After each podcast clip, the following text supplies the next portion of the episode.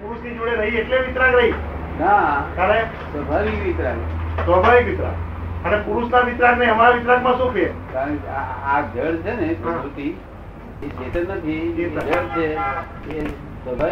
વિતરાગ છે સ્વાભાવિક વિતરાગ હમ. એટલે આ શેઠિયા જેવું હે? મિલના શેઠિયા જેવું એવા- મિલના શેઠિયા હોય એ- એ બધો કારોબાર ચાલ્યા કરતો હોય ના, એ શું હું વિતરાગ નહીં, એ તો બહુ અંદર ઘર- હું આટલી ઘટી વાળા હોય. પણ આપણો સ્વાભાવિક વિતરાગ છે. જેમ આત્મા સ્વાભાવિક વિતરાગ છે હા. એવું આ સ્વાભાવિક વિતરાગ છે હવે આત્મા સ્વાભાવિક વિતરાગ અને પ્રકૃતિ સ્વાભાવિક વિતરાગ તો પ્રકૃતિની વિતરાગતા અને આત્માની વિતરાગતામાં ફેર શું બેમાં કોઈ ભેદ નથી કોઈ ફેર નથી તો પછી પ્રકૃતિ ના રહી ને આત્મા ના રહે ના પણ આત્મા આત- આત્મા વિતરાગતામાં છે નહીં આજે આજે નથી એટલે આ પ્રકૃતિ એમ ડખો ચાલુ કરે છે છે ચાલે છે ડખો કરે છે એટલે પ્રકૃતિ છે તે ડખો અને reaction માં આવે. બસ. પ્રકૃતિ જાતે કેટલું કરતી તો પછી પુરુષ અને પ્રકૃતિમાં ફેર કેવી રીતે પ્રકૃતિ કશું કરતી નથી આત્મા કશું કરતો નથી હા આત્મા કરે. તારે એ બેનો સંબંધ શું એના સંબંધમાં જે આ ઉત્પન્ન થયું છે જે એની ભ્રાંતિ હા. કે આ હું કરું છું આ કોણ કરે છે એ એને પોતે સ્વીકારી લીધું હા. કે આ હું હોબળું છું મારા સિવાય બીજું કોઈ ચિત્ર કોઈ છે જ નહીં બરાબર. કોણ હોબળી શકે? બરાબર એ તમે એને વિશેષ પરિણામ કહો છો વિશેષ પરિણામ કહેવાય બે બે વસ્તુઓ સાથે થઈ એના વિશેષ પરિણામ ઉત્પન્ન થાય. વિશેષ પરિણામ છે આ. જેમ આપણે લોખંડ છે તે લોખંડ દરિયા કિનારે મૂકીએ દરિયામાં ના મૂકીએ પણ દરિયાથી થોડે અડધો મિનિટ છે તે મૂકીએ નવું લોખંડ લાવી અને પછી બાર મિનિટ જોવા જઈએ ને તો લોખંડ પર લોખંડ ચડે. કાટ ચડે એમાં નથી લોખંડની ઈચ્છા કે બહાર કાટ ચડાવવું હા. નથી પેલા હળવાની ઈચ્છા હા.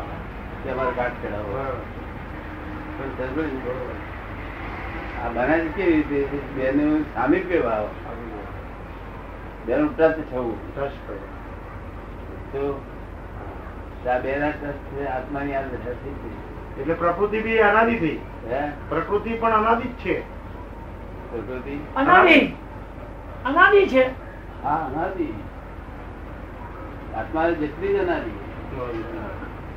તારે હવે જો કોઈ કાર્ય કરવું હોય પ્રકૃતિને તો આત્માની રજા લેવી પડે ને કોને પ્રકૃતિને ના આત્મા વગર પ્રકૃતિ કરી શકે ના કરી શકે. પ્રકૃતિ તે આત્માને આત્માએ જે જે ભાવ કર્યો હા જેવો દખલ કરી હા. એવી પ્રકૃતિ થઈ આ થઈ. છૂટતી વખતે આત્મા થોડું હોય આ રીતે તો પ્રકૃતિ એના સ્વભાવથી જ છૂટે હા તે કરી એને ગમે નહીં હા. મને તમારી પર ગુસ્સો આવ્યો તો એટલે એવી પ્રકૃતિ દખલ ભારી પડી પ્રકૃતિમાં પડી કે પ્રકૃતિએ કરી હે?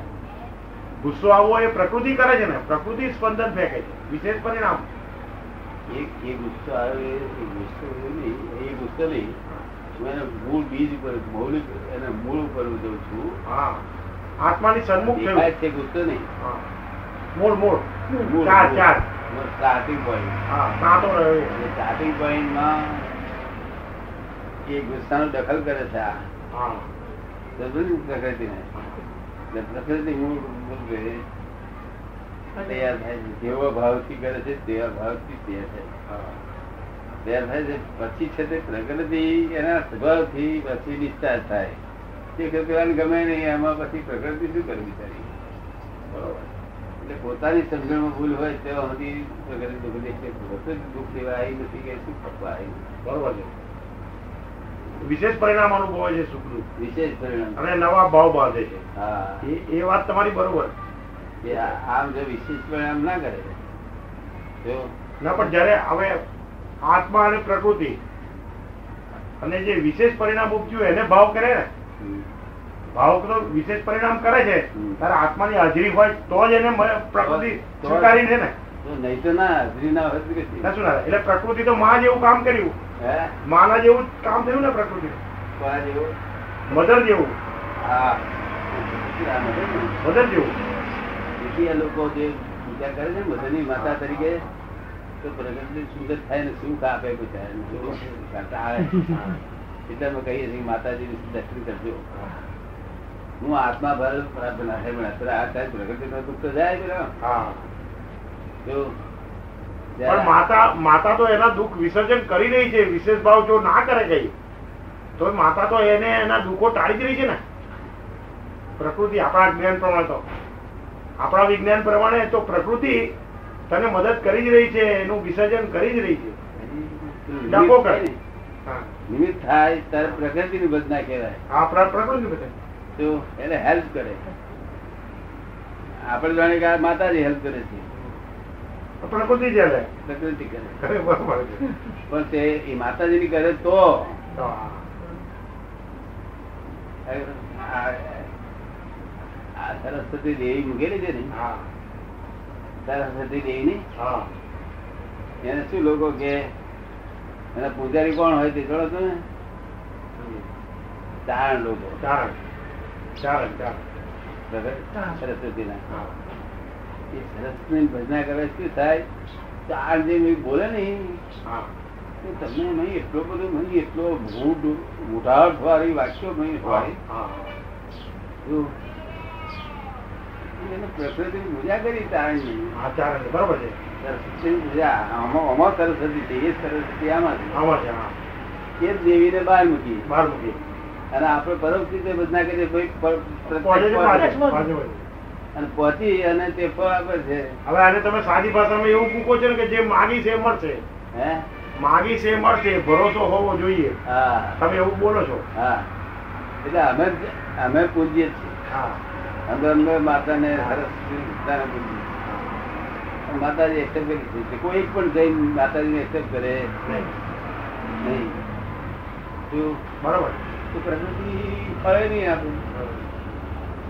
અને બધે જ વિતરાગ થવું પડશે તમારે તમે જાણો કે આ માતાજી માતાજી લોકોની માન્યતા છે ખરી કે નહીં હા જે છે છે. આ લોકોની માન્યતા એટલે આત્મા આપણા જેવા જ છે ને હા હવે કોઈ માન્યતા આપણે ભંગ કરી અને આપણે મોક્ષ જઈએ એવું બને નહીં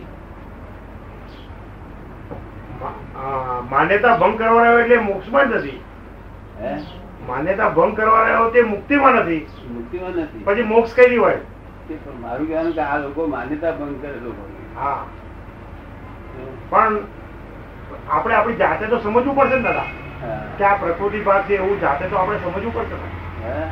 પોતાના માટે તો સમજવું પડશે ને કે આ પ્રકૃતિનો જે બાહ્ય ભાગ છે એ આ પ્રતિક રૂપે આપ્યો છે તેને હું ભજું છું માટે આ પ્રમાણે ફળ થાય છે અને આ ફળ થવાનું મિકેનિઝમ આ છે હા અને પ્રકૃતિ આ રીતે ડિસ્ચાર્જ જ થઈ રહી છે હા તો મારી ચેતનતા હું પ્રકૃતિ થઈ જઈશ તો મારી ચેતનતા હણાઈ જશે હા આવું આપણે જાણીએ હા. ત્યારે આપણે પ્રકૃતિ બાબતમાં તો સ્પષ્ટ થયા ને હમ.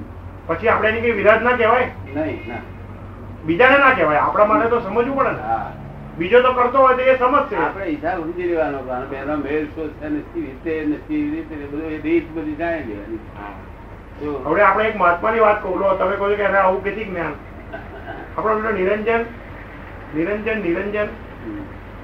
નિરંજન કારેલીબાગ વાળો હમ. નિરંજન હા એ શું કહે છે એને અંદર ઘમસાણ ચાલ્યા કરે ને હા. કે આ નિરંજન થઈને તો ત્યાં બધી પત્તર ઠોકી નાખી છે હવે તો છાણો માર એ કે આવું કે છે બોલો હવે હવે શું કેવું આ આ કયું જ્ઞાન આવ્યું હવે ક્રમમાં ક્યારે આવે આ કે ત્યાં નિરંજન થઈને તો ભૂલ કરી છે આ હા. હવે આ ફળ કઈથી આવ્યું ઊંડું કેવું આવ્યું કેટલું જલ્દી આવ્યું આપણે આ પહેલું પુસ્તક દાદા પ્રગટ કર્યું ને હા.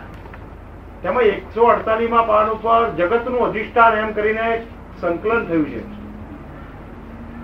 જગતનું અધિષ્ઠાન એમાં તમે બતાવી દીધું કે આ જગત કેમ ઊભું થયું છે હા. અધિષ્ઠાન લખેલું અરે બહુ સુંદર છે ડ્રોઈંગ હોય તો બધું છે. થયું. પહેલા પુસ્તક. આ રીતે ઉપર.